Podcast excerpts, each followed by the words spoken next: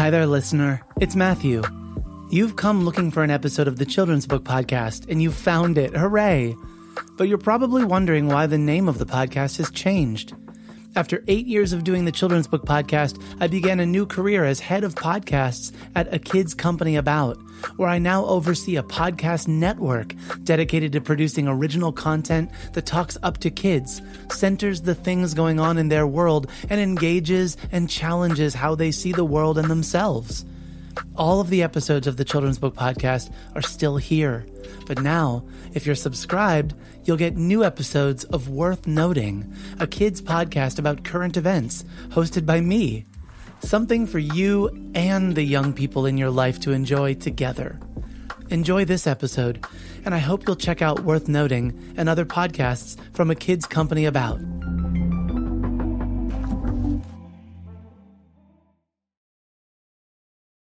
Support for the Children's Book Podcast comes from 12 by 12. Picture book authors need to be fairly prolific to be published. That's why members of 12 by 12 aim to write one picture book draft a month.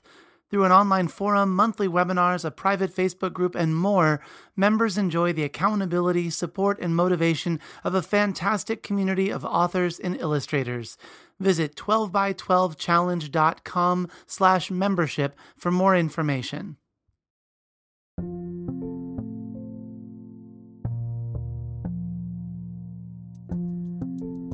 I'm just excited cool. to get started. And, and this is actually the first time Ken and I have talked personally. All of our mm-hmm. interactions before this have been by email. So, you know, oh, I, so lovely. Yeah. So I'm really excited to kind of hear more of what he has to say and, and get to know him a little better through this too. And, and likewise, uh, usually, I, if I remember right, uh, when I was um, uh, corresponding with you, things are pretty crazy, like they often are. But so it's mm-hmm sit down and hear everyone's voice.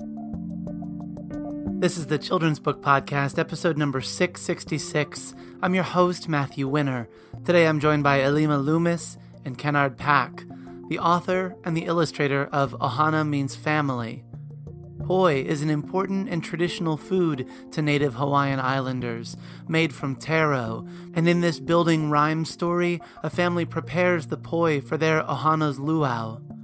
Many stories have employed the structure of the house that Jack built in order to tell a cumulative story, but the format serves this book especially well alongside Pak's illustrations to celebrate a food, an island nation, a family, and a tradition. I hope you're able to hold a copy of this book soon so that you too can be transported. Please welcome my guests, Ilima Loomis and Kenard Pak the author and the illustrator of Ohana Means Family. Aloha, my name is Ilima Loomis. My pronouns are she, her, and uh, I am a writer. I'm Kenard Pak. My pronouns are he, him, and I'm an illustrator. Ilima, Kenard, welcome to the podcast. I'm so glad you're here. Kenard, I have been a fan of yours for a very, very long time. Um, and I, um, I, I love to say this when there are illustrators that I can say it to, which is that I know your art by your style, by your voice. And when in this particular book that we're talking about today, when Ilima's words laid over top of it. It was such beautiful music that I was so excited to reach out. I'm so grateful to you both for saying yes and being able to put time aside to talk to me. So, first off, thank you. Of course. You're welcome. thank you so much for having us. Ilima, I'm going to ask you, if you don't mind, to please introduce our book. Have you have you done any book talking yet of your books? It's one of my favorite things to do in the library, giving a little Shh. pitch of the book. Sure. I haven't had the chance to do much um, book talking uh, because of the pandemic that we're in, um, but I would love to introduce it today. Uh, my book is Ohana Means Family, and this is a rhyming picture book that introduces children to poi, which is a very traditional food here in Hawaii, where I'm from. I love that you follow the cumulative storytelling structure of like the house that Jack built, of these stories that we know from childhood. There's something that feels so familiar when you use a structure like that. But for you to use it in such a way to show connection between a plant and the earth and people and a community and an island, I I just love that. I thought it was a brilliant stroke of writer's hand to do that. Thank you so much. You know, this is an idea that was percolating with me for a long time. I had wanted to write about poi for a long time because it is such a traditional and, and important food here in Hawaii and really struggled to find the right vehicle to tell the story I wanted to tell. Um, in fact, it was in the back of my mind for years before I really uh, found the right way to express it. And when I was reading through some other um, books and was reading The House That Jack Built and, and thinking about that cumulative rhyming structure, everything sort of fell into place. And after years of thinking about it, um, the actual writing part of the of the process happened very quickly when I found that that style and that form. So thank you so much for um, for for speaking about that. It's one of those beautiful forms that this I can take us all back to childhood here. It's one of those mm-hmm. beautiful forms that Bill Martin Jr. would have said is musical because it's it's something that it, it it's got a melody to it and that makes it one i think really important that you really land the rhyme and land the meter, but when you do, the the book just sings. Mm, I, thank I, you so much. Yeah, of course. Um, I wonder when you found that structure or, or when that structure resonated with you, how then you go about pacing the the entire story that you want to tell. How do you build to really what starts as a, a plant in someone's hands back to uh, a meal being shared together. How how did that work for you through those those drafts that you were working on? Well, like I, I mentioned, once I arrived at that form, the writing flowed um, really quickly and naturally. Um, you know, as you mentioned, it's it's a it's a building rhyme, and the whole structure is premised around the idea of um, you know taking something small and sort of zooming out and and looking at all the things that go into making it. Um, and so the um, you know the the content of the story was really led and inspired by that form.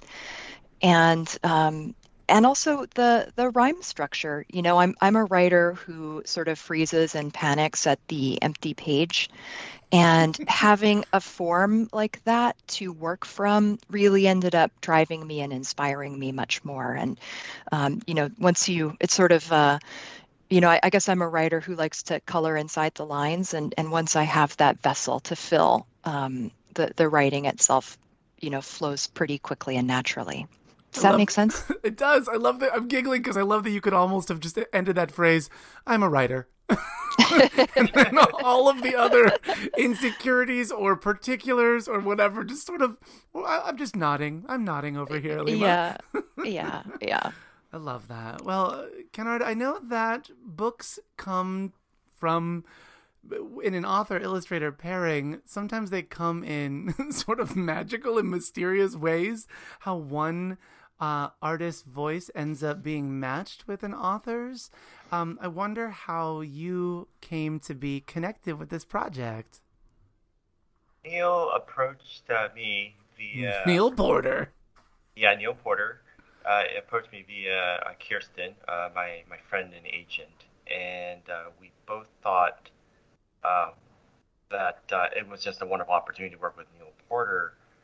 when Neal first presented Ilima's wonderful manuscript to us, my first reaction was um, I, am not sure if I could uh, do uh, this wonderful writing justice because so much of my artwork up to um, that point was more.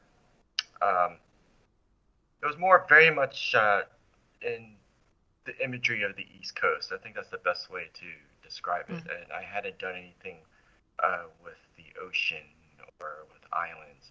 So I was terrified, much like what you were saying, Alina, about um, that empty piece of paper. I didn't know what to do with it, but Neal was very encouraging, and uh, he thought it was a good opportunity for me to try something different, and he was absolutely right. And I'm very, very, very happy and grateful that um, that we got to make this book. You do such beautiful work.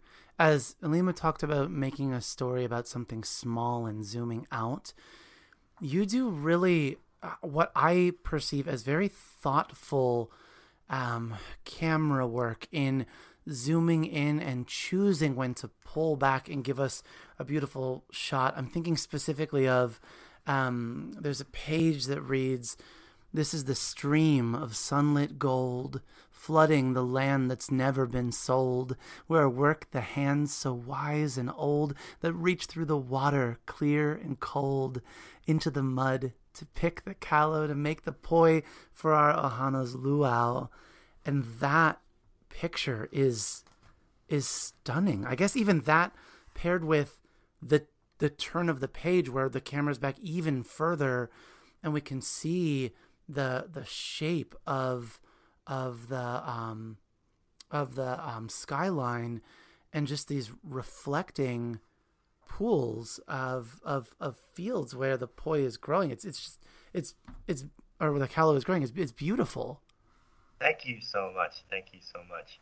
A lot of thought went into that um, balance between a zoom in, something very close, like uh, like a bowl of poi or hands, to something very far out, like the, the ocean. Uh, that particular image, uh, the Goldstream one, uh, was I always pick one spread that is to be the voice of the book, and that that I, ch- I chose that as the particular uh, moment for the book, and everything kind of uh, flowered out of it. That was the first thing I worked on. It was also important for Wow. me um, not to. Uh, Ilima, the writing is so evocative and rhythmic. I didn't want. I wanted my right imagery imagery to accompany it, and not repeat it or or um, mimic it. I, I, I want the I want I wanted the writing to work on its own, and my images to be kind of a not necessarily an echo, but more kind of this. Um, uh, uh, the word I'm thinking of is, uh, you know, when you listen to Bach, the, the right hand's doing one thing and the left Yeah. hand. sure I think that's the best way. There's a word for it. I can't remember.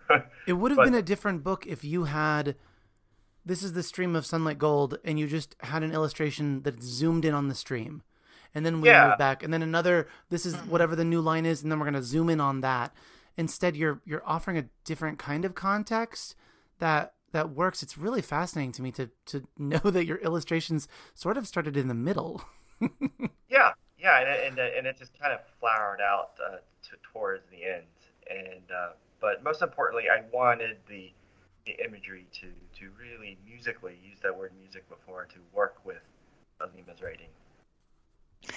Can I jump in as the writer here? Because, like a lot of writers, I didn't actually see any of these illustrations until, you know, we were very close to the end of the process. So, you know, it was a big reveal to me too, and I had no idea what they would look like. And, Wait, you know, first, before you go Mhm. further, walk me through how the Yeah. reveal goes.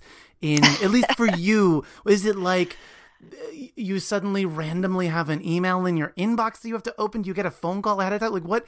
What? What did that? What was that like for you? Yeah, um, okay. So so backing up, I, you know, my most of my career as a writer has been as a journalist. Okay. And in the world of journalism, you know, it's you get uh, immediate satisfaction. You write your story one day and you see it in print the next. And in the world of online media, sometimes you see it in print the same day. And so um, publishing, especially picture book publishing, is the polar opposite of that. Um, you know, you you do the writing, you send it off, and it has a long life, uh, sort of in limbo before it sees the light of day. And um, I know some writers get impatient with that, but I've always sort of had a, a, Zen attitude about it where I, you know, I send it off and, and basically my work as a writer is done and I, I almost forget about it for a couple of years. And as I recall with this book, that that turnaround was, I think, even longer. Maybe that was because of some changes, you know, on the publishing side of things. Okay. Um, so it was a good several years um, between the time when the book sold and I, I actually saw um, the illustrations. And, um, you know, during that time, like I said, I, I do kind of put it out of my mind and forget about it. So when one day those illustrations come as a surprise in my inbox, like you mentioned, um, I had no idea what to expect. Um, I didn't have a vision in my mind for what it would look like. I was very focused on the writing and the words. And um, like I, I mentioned, I, I didn't know Kenard at all and didn't know what kind of approach he would bring to it. So the first thing I noticed was that he had clearly done an enormous amount of thoughtful research mm. around authenticity um, and you know really captured in an artistic way uh, what um, these kalo farms and um, lo'i, which are the submerged paddies, look like in real life, what the kalo itself looks like, and you know what the experience would be like um, picking and eating kalo. So I was really appreciative of that. I, I was also really appreciative of um, the multicultural um, faces that he brought to the book you know that that really does reflect Hawaii, which is a multicultural place of people of you know even though this is a traditional Hawaiian food, you know this is something that is enjoyed by all different kinds of people who live here. So I love that he brought that to the book. Um, but then getting more towards the artistic and musical side, as as you were talking about, Kenard. Um, one of the first things I, I noticed after that was how beautifully the illustrations mirrored um, my vision as a writer. And that as a writer, I really had a strong feeling of, like I mentioned earlier, zooming out from this tiny um, of the plant into all of the nature and people and elements that that go into making it and bringing it to our tables and I, I know I loved how his illustrations did start out really tightly focused on the corm and the plant and then zooming farther and farther out. And when i saw how he was doing that then i really thought okay yeah you know we're on this we're literally on the same page here. We're very much in sync with our with our vision for the book. That's so beautiful. Kenard i uh, there's this motif I see running through, and it might be something that uh, again, I'm just experiencing as this reader, but the images that you have of holding the kalo in in hands, um, I feel like there's so much in here to me that focuses on hands to the degree that the close up of the leaves that are these like wonderful like heart shaped leaves the the shape of these um, of the paddies, the uh, the island itself, when you pull back, everything feels like it can be held in your hand, and I I don't know if that was a subconscious thing or not, but just the the way that again your voice was expressing itself in reaction to Ilima's manuscript, I really think is beautiful, and the way you go between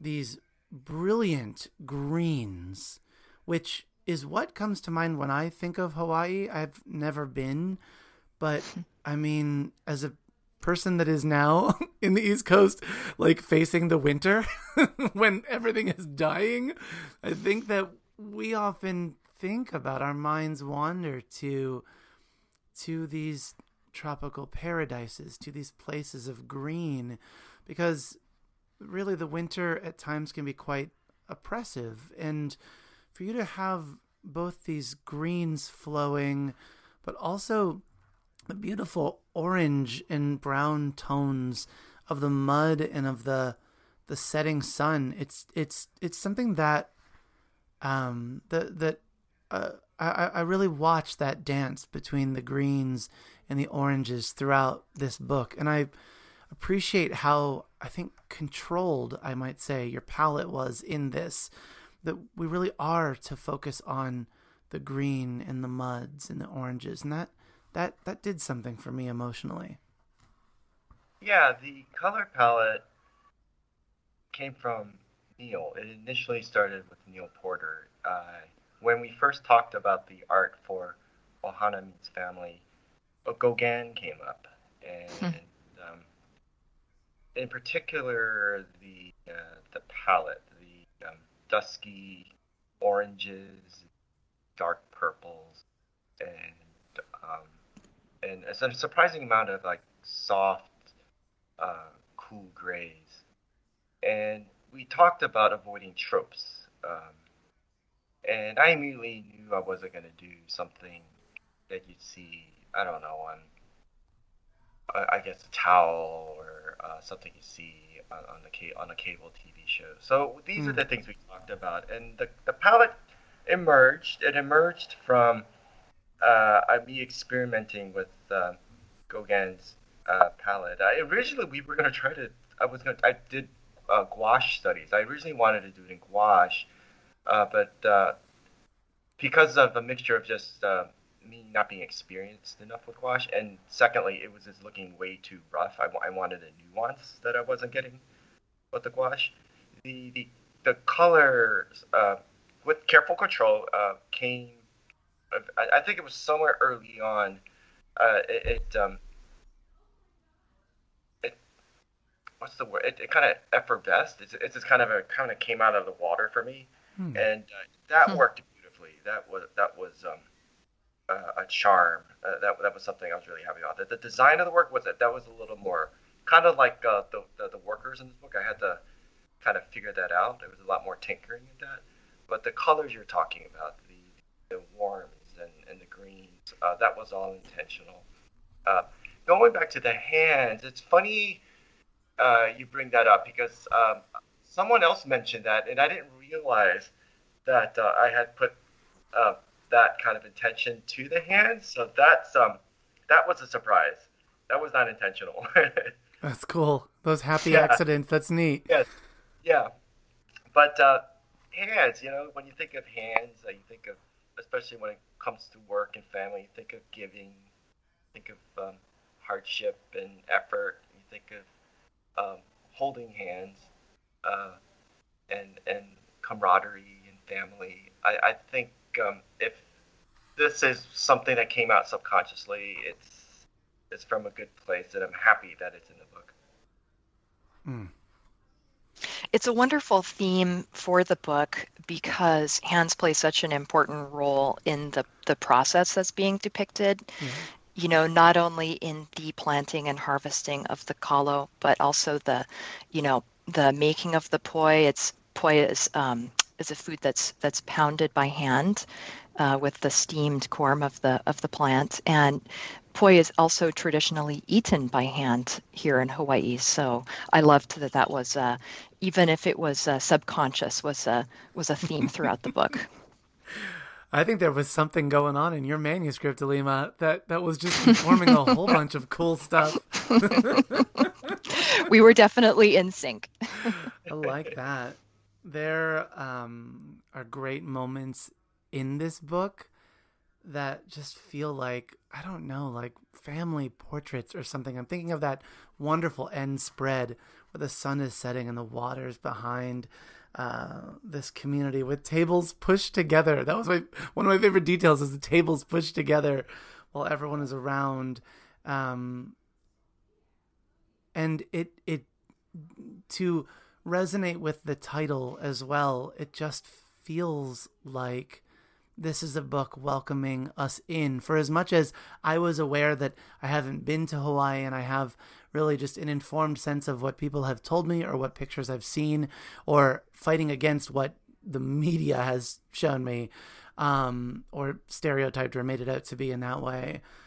But um, to sit with what feels like a really quiet book, but one that also feels communal as sharing a meal is, but in this case as as preparing a meal and being in community itself is. It, it just, it, it really is something that, Ilima, for all the time you spent with this book, I am glad that it was, that it was this format that reached you and moved you forward and brought it to, to where it is today. Well, thank you so much.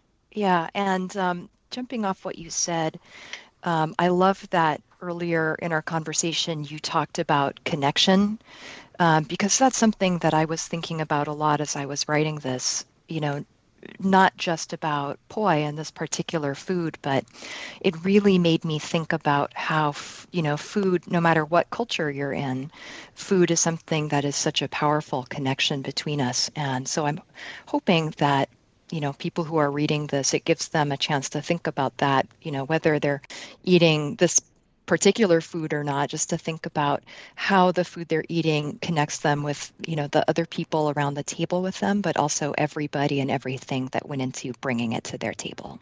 Yeah. Thank you for for bringing it to us. I um i have such excitement for what stories you'll share with us next. Maybe ones that are still they've been sitting for a couple years. they'll be arriving to us. I love that you the your ability to let it go and let the story you, the, you said the book sold and you just let it go you just sort of forgot mm-hmm. about it um, is is is just such a wonderful image and immediately i thought I wonder what other things she's let go. I wonder what else is coming. But I'm grateful that this has come, and I'm very, truly grateful that Kenard, you were, you were where you were in the projects that you are often involved with, and the just the stuff you have going on in your life that that the timing matched up because you two made a really beautiful book together. Thank mm. you so much. Yeah. Thank you so much. well, uh, listen, the door is open. You both are welcome together or separately. I don't know what's in store, but you are both welcome back any time at all.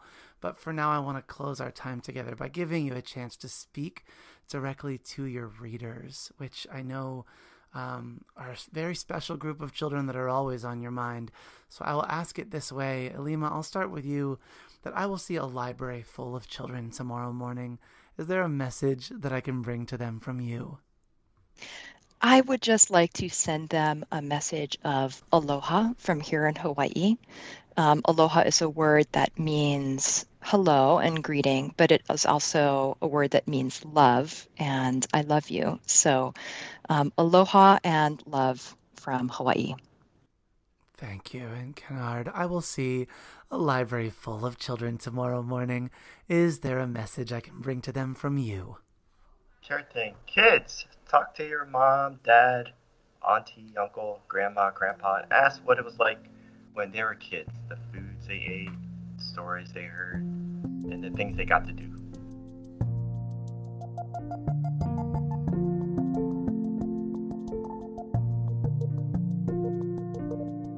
Hi, I'm Sita Singh, and I'm thrilled to tell listeners of the Children's Book Podcast that my debut picture book, Birds of a Feather, illustrated by Stephanie Fizer Coleman, is coming out with Philomel Books on March 2nd, 2021. The book is about a colorless peacock who learns to love himself in a jungle full of color. It is a story about finding strength in things that make us different and beauty in all its forms. To learn more about Birds of a Feather, please visit my website at www.singsita.com. The Children's Book Podcast is recorded and produced by Matthew Winner in his library studio in Ellicott City, Maryland. You can subscribe to the podcast and access the archive of over 650 episodes at matthewcwinner.com. Our theme music is by Podington Bear Care of the Free Music Archive. Want to help out the show? Become a patron at patreon.com backslash Matthew C. Winner, and your support and contributions will directly support and impact my work here. And always, writing a review on iTunes or sharing the podcast with friends through Facebook, Twitter, word of mouth, or any other means helps reach more listeners, which leads to more content and more amazing guests. And that's a very good thing, a very good thing indeed.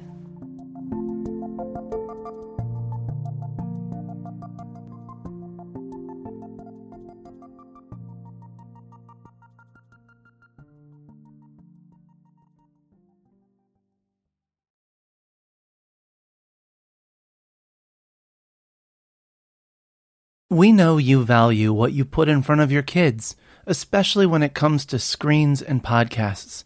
That's why we're excited to share a new podcast from our friends at Sleepiest, creating bedtime stories to help your kids fall asleep fast. Hello, Abby here. If you've got children and find bedtime's a struggle, I'd like to tell you about Coco Sleep, a children's story podcast designed to make bedtime a dream. Koko Sleep turns a chaotic bedtime into cozy bonding time. The stories are delivered in a pace that gently slows. Rumour has it that no one's ever heard an ending. So search Koko Sleep on your favourite podcast app and let's make bedtime a dream. That's K O K O Sleep, and I'll see you there.